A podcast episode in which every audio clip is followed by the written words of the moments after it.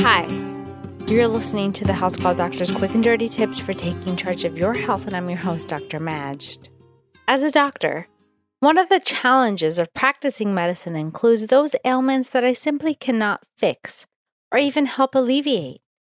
Female libido and low sexual desire is one of those very pervasive and potentially frustrating issues that has remained medically untreatable. But now, finally, a seemingly major milestone has been achieved in female sexual health in the recent past. The FDA just approved the first prescription drug to boost female libido this month. But the FDA also rejected the drug twice in 2010 and 2013 due to concerns with patient safety outweighing its potential benefits in the past. And it has now only been FDA approved with stringent safety restrictions. Why is that? How safe is it? How does it work? Well, let's find out in today's episode. But first, a short word from our sponsor that makes this podcast possible. You know that we have great advertisers that support the show and keep it free for you. One of the reasons why advertisers love House Call Doctor is that they know the show has amazing listeners. Right now, we have a survey that I'd like for you to take to help us learn more about our audience.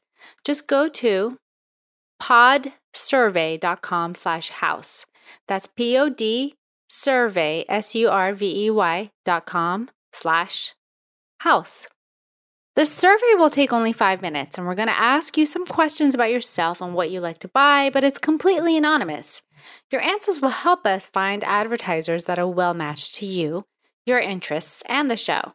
When you're finished, you can enter a monthly drawing to win a $100 Amazon gift card.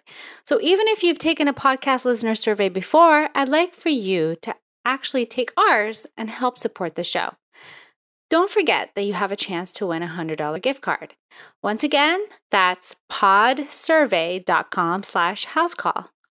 Thanks for helping us find the best advertisers so that we can keep the show free. So back to our podcast. What is this pink Viagra? Well, they may be calling it the female Viagra or pink Viagra, but flibanserin, otherwise known as the brand Addyi, is nothing like Viagra. It actually works on the chemicals in the brain called serotonin. So, by changing the serotonin activity in the brain, it reportedly helps to boost sexual desire, but not immediately. You simply can't take it as needed an hour before sexual activity like you can with Viagra. Similar to antidepressants that work on serotonin receptors, which take weeks to take effect, this drug also takes weeks to months of daily use for someone to notice a change. And the reported change has been said to be merely a mild one, with only an increase of one sexual event per month, according to the study. So, not very life changing for most. The drug manufacturer has also reportedly created a campaign to pressure FDA approval for the third time, gaining audiences this time by claiming FDA gender bias and failing to treat female conditions like sexual dysfunction. Meanwhile, the company also yearned to reach the same immense monetary success that Viagra yielded. It's important to note, however, that male erectile dysfunction is a much more targeted and specific medical condition to treat by simply increasing penile blood flow. Viagra is not effective in men with low libido, only those with problems with maintaining erections. But Low libido in women is a much more complex and less definable issue. Female sexual dysfunction is often due to numerous factors that all contribute to the process, and therefore less specific and more challenging to target. These factors include things like depression and anxiety, life stressors, interpersonal conflict between the couple, medication side effects, age, religious concerns, personal health, privacy issues, personal body image, substance and alcohol abuse or use, and hormonal influences. So, who should not take flibanserin? Well, the drug is not FDA approved for just any woman yearning for their mojo. It's not intended for women who are, number one, postmenopausal, number two, depressed or have a mood disorder, or a psychiatric reason for their low libido, Number three, having marital or interpersonal relationship issues. Number four, having a coexisting medical condition causing low libido. Number five, taking a medication or any substance contributing to a low libido. Or number six, experiencing low sexual desire that is not distressful or interfering with quality of life. I know that sounds confusing. You may be wondering what number six is all about. Well, low libido in women is very common. It's up to 50% of women that report it, and it's also considered very normal and does not require treatment in most women. Therefore, true female hypoactive sexual disorder only pertains to symptoms that are severe enough to be distressful to the patient and or impairing their quality of life.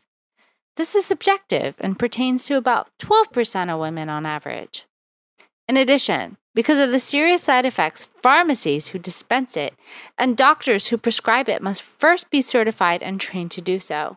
That means that your doctor may not be able to prescribe the drug unless they undergo specific training prior. So it's important to note that several black box warning, the most serious types of side effects, have been released by the FDA, and patients should be aware of the drug's potential consequences.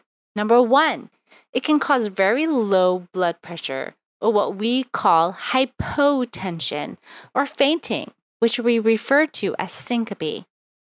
If you already suffer from these two medical conditions, then you may want to think twice about taking it. Number two, drinking any alcohol while on this drug can actually increase the risk of low blood pressure and fainting. Therefore, abstaining from any alcohol is required when taking this drug. So, ladies, if you can't give up that one or two glasses of wine every night, then this may not be for you. Number three, those with any liver problems or taking certain medications that are heavily metabolized by the liver also increases the risk of low blood pressure and fainting and are therefore contraindicated. The most common, not the most serious perhaps, side effects include drowsiness, insomnia, dizziness, nausea, fatigue, and dry mouth. Patients and prescribers are encouraged to report all adverse reactions to www.fda.gov/medwatch or by calling 1-800-FDA 1088. It's also important to note that patients are advised to discontinue the drug if no improvement is seen after 8 weeks of use. Anticipated availability of the drug on the market is October 2015. This podcast is brought to you by thirdlove.com, which makes this podcast possible. Are you tired of bringing home a bra that just doesn't fit? Or later find yourself constantly having to slide the straps back up over your shoulder or find scratches over your skin after wearing it? With Third Love 24 7 t shirt bra, truly may be the most comfortable bra that you've ever owned. It's seamless and invisible under every outfit. And its cups are made out of memory foam, thereby molding to your shape and not the other way around, giving you a real custom made feel and comfort. While t shirt bras often appear rather mundane, Third Love's t shirt bra adds tiny touches of luxury to give your everyday look an extra pizzazz with gold details and pleated straps and a foam line hook and eye with tagless labels. That means no scratchy backs. Third Love stands behind this product so much that they're actually willing to let my listeners try this bra out for free. Just pay a dollar for shipping and you wear it for 30 days. You can take the tags off, you can wear it, you can wash it to really try this bra out. If you love it, keep it and they'll charge you $63. If you don't love it, you can just send it back for free and your card will not be charged. Go to www.thirdlove.com slash house to get started. That's www.thirdlove.com slash house. So share your ideas and learn more quick and dirty tips with us on the House Call Doctors Facebook and Twitter pages, and you can even find me on Pinterest. Please note, however, that all content here is strictly for informational purposes only. This content does not substitute any medical advice and it doesn't replace any medical judgment or reasoning by your own personal health provider. Please always seek a licensed physician in your area regarding all health related questions and issues. Well, thanks again for listening to this episode of the House Call Doctor. If you have any future topic suggestions, you can email them to me at housecalldoctor at quickanddirtytips.com. Have a healthy week.